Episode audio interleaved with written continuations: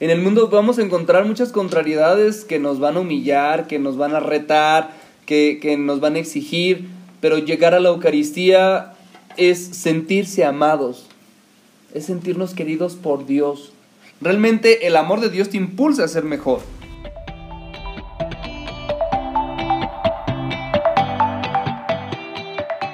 Esta es la cuarta temporada de Somos el Ahora de Dios. Yo soy el padre Heriberto García Arias y queremos invitarte a descubrir con estos modelos de santidad que la santidad para jóvenes y adolescentes hoy es posible.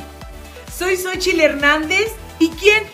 ¿Quién nos dijo que los santos son perfectos? Con todo, con todo y todo y nuestras heridas podemos ser santos. Soy Vero Casillas y queremos compartirte que la santidad no te hace perder tu esencia.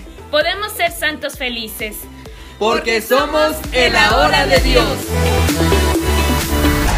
Hola, hola, ¿qué tal? Estamos de vuelta en este cuarto episodio de la cuarta temporada de Somos el ahora de Dios. Estamos muy contentos. Mi nombre es el padre Heriberto García. Hola, hola a todos los que nos escuchan. Estamos muy contentos de compartir con todos ustedes este cuarto capítulo de la cuarta temporada. Cuatro de cuatro. Estamos aquí. Mi nombre es Xochil Hernández. Qué gusto saludarlos. Me da mucho gusto continuar aquí con todos ustedes. Mi nombre es Vero Casillas. Un camino ya recorrido para alcanzar la santidad de muchísimas ideas, de muchísimos proyectos y muchos compromisos que nos llevan a esto. Pero este retos y retos todo. todo, todo, todo ha habido, de todo ha habido. En este cuarto episodio el tema es Eucaristía, puente a la santidad. Y tenemos como reflexión y experiencia de vida a San Tarcisio de Roma. Esto es importante porque la Eucaristía para mí debe de ser un paso para la santidad. ¿Y cuál es el objetivo? Precisamente de todo este episodio, descubrir como joven y adolescente que la Eucaristía es el alimento que necesito para ser santo. No puedo llegar a la santidad sin la Eucaristía.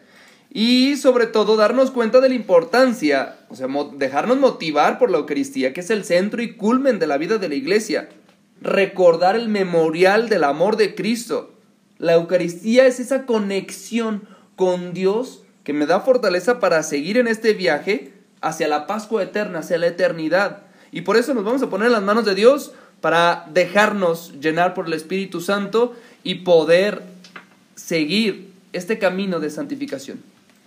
En el nombre del Padre, del Hijo, del Espíritu Santo. Amén.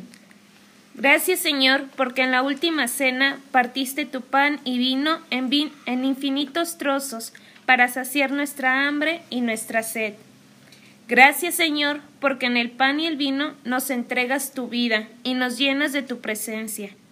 Gracias Señor, porque en la Eucaristía nos haces uno contigo, nos unes a tu vida en la medida en que estamos dispuestos a entregar la nuestra. Gracias Señor, porque todos los días puedo volver a empezar. Gracias Señor por la Eucaristía. En el nombre del Padre, del Hijo, del Espíritu Santo. Yo iba a aplaudir con oración. Bravo, todo salió muy bonito. Muy bien. En este podcast somos el ahora de Dios y resaltar nuevamente no solo las redes sociales como lo vimos con Carlo Acuti, sino ahora ya precisamente la Eucaristía con San Tarcisio de Roma, porque la Eucaristía es esa conexión con Dios para recargar esa sed y hambre de eternidad.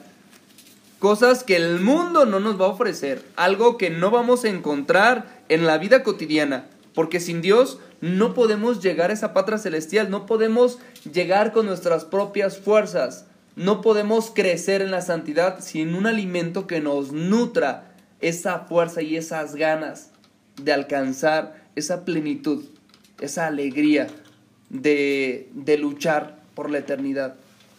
¿Por qué nos cuesta tanto trabajo de repente centrarnos en la Eucaristía, concentrarnos, eh, profundizar, reflexionar? ¿Por qué nos cuesta tan... Yo a veces en mi interior me lo hago, bueno, ¿por qué no aproveché tantas misas, tantas Eucaristías, tantos momentos? ¿Por qué desaproveché todos esos momentos de conexión profunda con Dios? Y ahí yo creo que era mi falta de conocimiento, mi falta de entendimiento y de experiencia de Dios. bueno, me falta mucho, creo que todavía tengo un camino muy largo por recorrer, pero para ahora eh, la Eucaristía significa muchísimas cosas, pero sobre todo ese espacio que tengo dedicado profundamente y que es muy cortito, porque hay padres muy, muy largueros o muy... Ay, no, de mí no vas a hablar. de mí no vas a estar hablando. Pero sí, dentro de, de esa reflexión dinámica, con, con el coro, con, con, alabar, con orar dos veces, con experimentar, pues sobre todo el misterio de la, de la Eucaristía, ahora me da mucho más sentido a mí. Y creo que verdaderamente la Eucaristía sí funge como el puente a la santidad. Hay algo interesante que, que necesitamos que redescubrir en esa comunión con Dios, esa plenitud en la vida, esa plenitud en el amor. En el mundo vamos a encontrar muchas contrariedades que nos van a humillar, que nos van a retar, que, que nos van a exigir, pero llegar a la Eucaristía es sentirse amados, es sentirnos queridos por Dios, que también nos impulsa a ser mejores, ¿eh? No es, Ay, voy a la Eucaristía y ya con esto voy a seguir mi vida, no, porque lleva un compromiso. Realmente el amor de Dios te impulsa a ser mejor. Y alcanzar la plenitud con Dios es la santidad, es luchar por esto. Y todos necesitamos, obviamente, ese alimento espiritual, esa necesidad de la Eucaristía para seguir luchando por llegar a la talla de Cristo, que está muy, muy canijo. Necesitamos permanecer. A mí me gustan mucho las palabras del Papa Francisco que habla sobre la santidad y me gusta mucho la palabra que utiliza. No hay ningún excluido. O sea, nadie queda fuera. Cualquiera puede ser partícipe. Pues obviamente eh, hay la comunión sacramental y la comunión espiritual. Pero bueno, si tú tienes de verdad la intención a lo mejor de estar en gracia de Dios y pues si por algún motivo o razón no puedes, pero puedes ser partícipe, no eres, exclu no eres excluido. Todos podemos participar de la Eucaristía, todos estamos invitados y todos somos iglesia. Entonces me gusta mucho porque dice, joven, pues Dios está vivo y te quiere vivo y está aquí, presente en la Eucaristía como un regalo y está aquí a tu alcance. Ahora, ¿cómo permanecer con Jesús? Sigo yo con lo mismo, ¿no? En, en un adolescente, este, San Tarcisio, que fue mártir de la Eucaristía. Sí. Por defender eh, el hecho de que le arrebataran la Eucaristía como monaguillo, ¿verdad? Es, es algo interesante cómo, cómo vivir en un adolescente esa fe tan profunda y tan comprometida. Entender que Cristo está ahí. Cristo está ahí. Y, y sobre todo desde ahí es, es, pedirle que nos haga descubrirlo. ¿Y cómo está ahí? Porque a lo mejor podemos ir a la Eucaristía y si a lo mejor no tenemos un, un cierto bagaje o cultura de la Eucaristía, podemos llegar y pues ¿qué está haciendo el Padre? Es como una actuación, es como una escenificación, ¿qué es lo que está pasando? Pero en realidad, o sea, está siendo otro Cristo, se reviste de Cristo. Entonces, en el momento de la plegaria eucarística, ¿y qué es la plegaria eucarística? Cuando el sacerdote repite las palabras que Jesús dijo en la última cena, sucede la transustanciación. ¿Qué es esto? No nos vamos a perder en, en, en, en términos. Es la, la conversión de una sustancia. Y es el pan y el vino en el cuerpo y la sangre. Y esto sucede en el momento en el que el sacerdote, el sacerdote ordenado, menciona en la plegaria eucarística las palabras de Jesús. Pero el pan y el vino, la hostia de trigo, el jugo de uva o el vino, permanecen inalterados.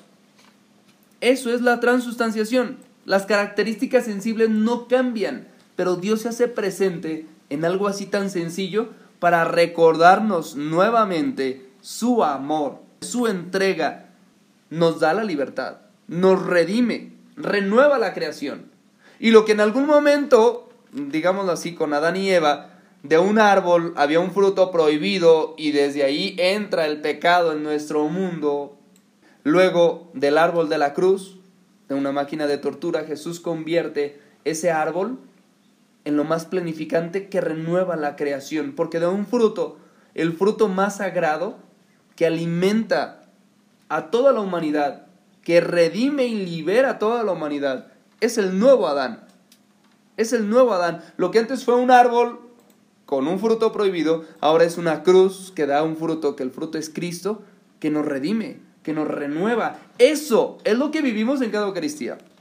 Eso, Así aunque no. como digas ocho los padres duran muy mucho, al final el No tiempo, cierto. el tiempo, no es cierto, el tiempo de duración no importa, el punto es lo que se celebra, es la experiencia de, de recordar ese momento, ese memorial que nos recuerda el amor de Dios a la humanidad, tanto que entrega a su Hijo, y el Hijo que acepta la voluntad y encuentra la felicidad en hacer la voluntad en medio de, de ese miedo que está sintiendo.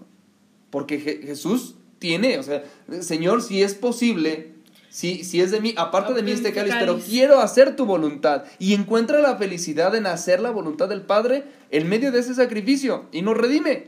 Y ahí encuentra la felicidad y nos, nos invita a eso.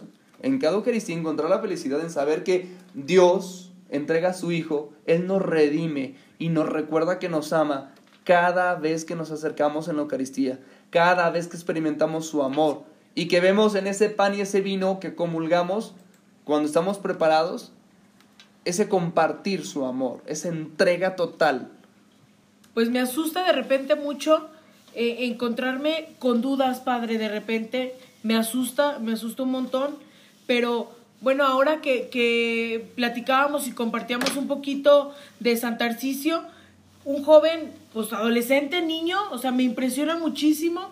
Porque cómo creer, padre, cómo creer y cómo entender, porque San Tarcisio, bueno, es el, el, como el patrono de los monaguillos y de los adoradores. Entonces, desde esa edad y en inicios de la cristiandad, que era como en los 158, que todavía estaban en catacumbas y había todo un rollo para poder eh, hacer la- las celebraciones, él entendió, pero perfectamente, el, el misterio de la Eucaristía y nosotros macetones, macetas de teflón, no hemos entendido después de dos mil años. A veces dudamos y tenemos, a pesar de los milagros eucarísticos y a pesar de todo, de repente estamos duros de corazón y a veces estamos como una coraza puesta y, y vemos la Eucaristía pasar y vemos, eh, eh, queremos pensar en mil cosas y vemos, eh, ya viste a fulanito y ya viste a fulanita y la olla de frijoles y saliendo voy a comprar un churro de cajeta, unas guasanas y en realidad no entendemos, lo- o sea, este morro, este chiquillo dio su vida prefirió morir y poner sus brazos en cruz antes, antes que le arrebataran a nuestro Señor en Eucaristía, que lo llevaba como alimento. Entonces, pues es así como súper ejemplo de valentía, de, del- ese, ese testimonio tan impresionante y que, pues, como les digo, a veces somos bien macetones, a veces no queremos creer, creemos, ay no, pues a veces en un como padre. ¿Por qué, chicos? ¿Por qué los cuarzos y todo eso? Si tenemos el mayor, el mayor regalo que es la Eucaristía. Y andamos ahí perdiendo nuestro tiempo cuando el verdadero mensaje está aquí. No, no le hagamos, no anden ahí, que qué me dicen los horóscopos y todo eso, cuando en realidad, pues este es el verdadero, el verdadero regalo que nos hace, que nos hace Cristo porque se queda con nosotros a pesar de muchísimas cosas y borra nuestro pecado.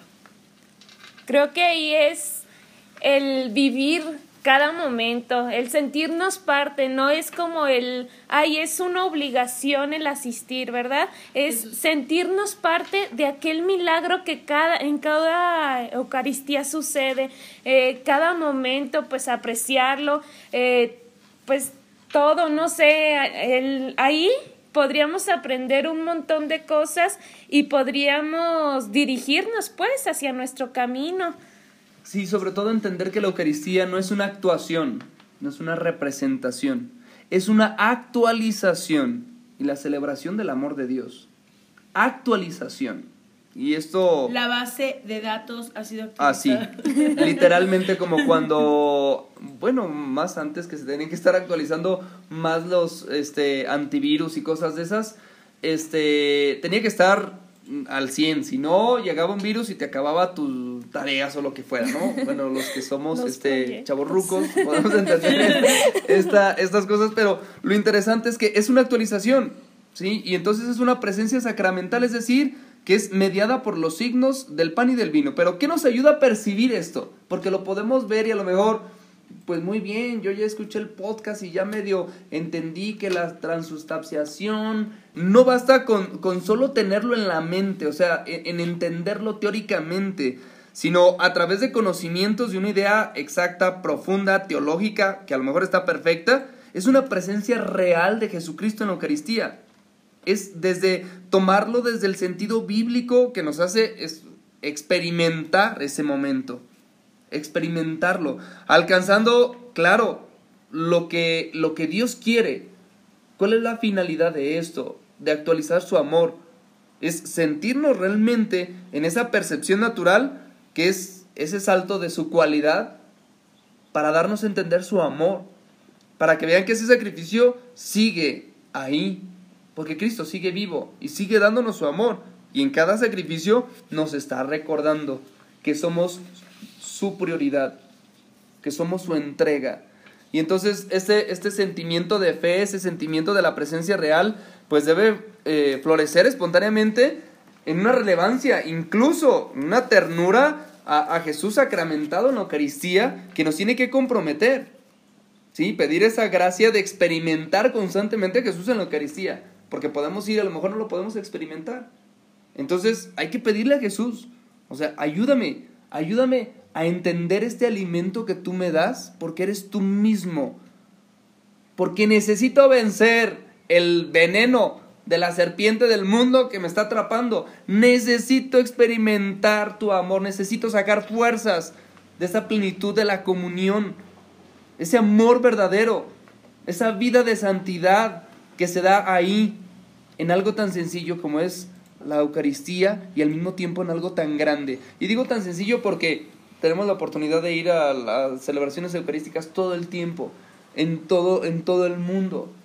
Y a veces no lo aprovechamos en algo que parece tan accidentado, por tanto, nosotros mismos no nos estamos reviviendo, actualizando y nos estamos dejando envenenar. Creo que pues en los tiempos pasados cuando pues se cancelaron las misas de que no podíamos asistir presencialmente fue cuando verdaderamente valoramos ese, pues no sé, ese sentimiento, ese milagro que se vivía día a día, sí, lo veíamos pues las transmisiones y todo, pero no, pues no, no era, lo, mismo.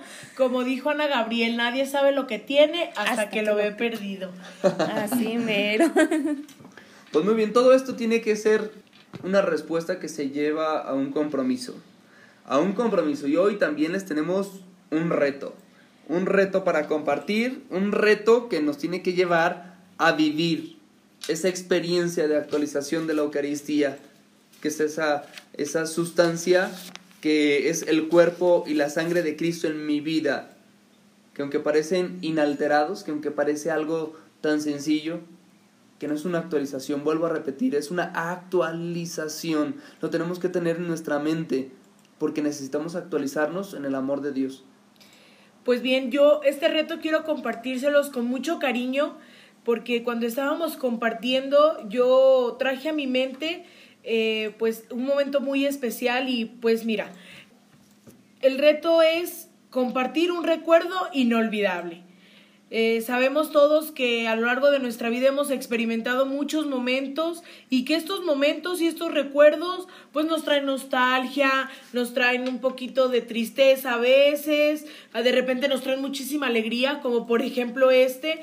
Y pues hemos recorrido eh, ya un camino por acá como dice el padre Heriberto para los chavorrucos y, y para los adolescentes y jóvenes porque pues regularmente ya de, de más niños hacemos eh, nuestra primera comunión. Entonces pues sabemos que dentro de todos nuestros recuerdos tenemos fechas importantes y pues es momento de desempolvar de los álbumes de nuestras mamás, de nuestros papás, ya los más nuevos de los celulares Nokia de sus papás.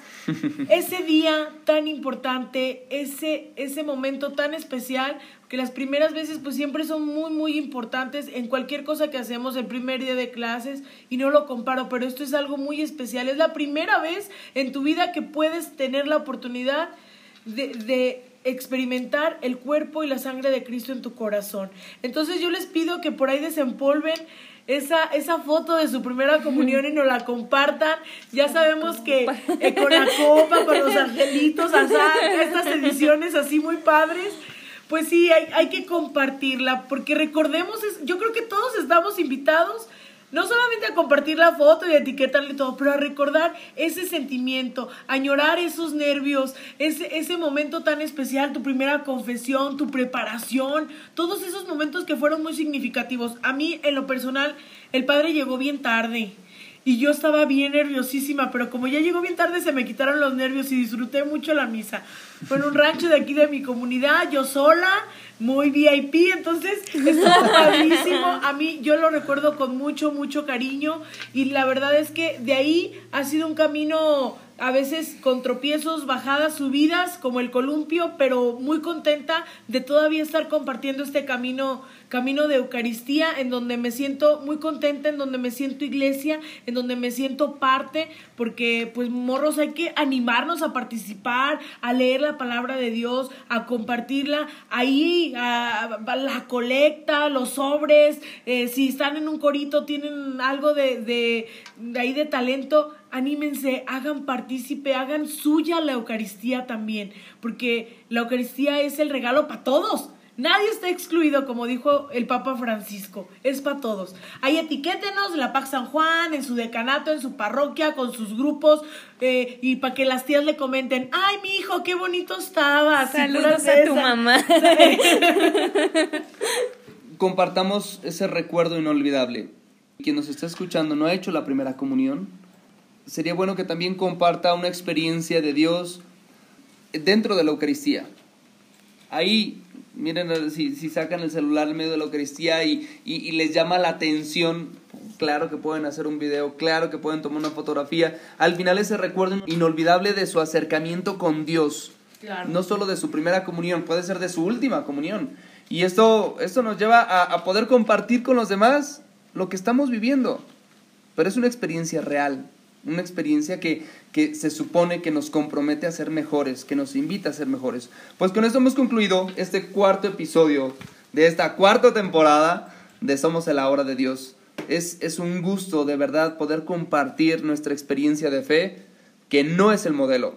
Ni Xochitl, ni Vero, ni su servidor somos los modelos. Estamos compartiendo desde nuestra experiencia lo que nosotros hemos vivido lo que nosotros estamos experimentando y queremos compartirlo con los demás y nos atrevemos a ponerlo en los medios, no porque seamos perfectos, sino porque queremos y tenemos la disponibilidad de llevarlo a las redes.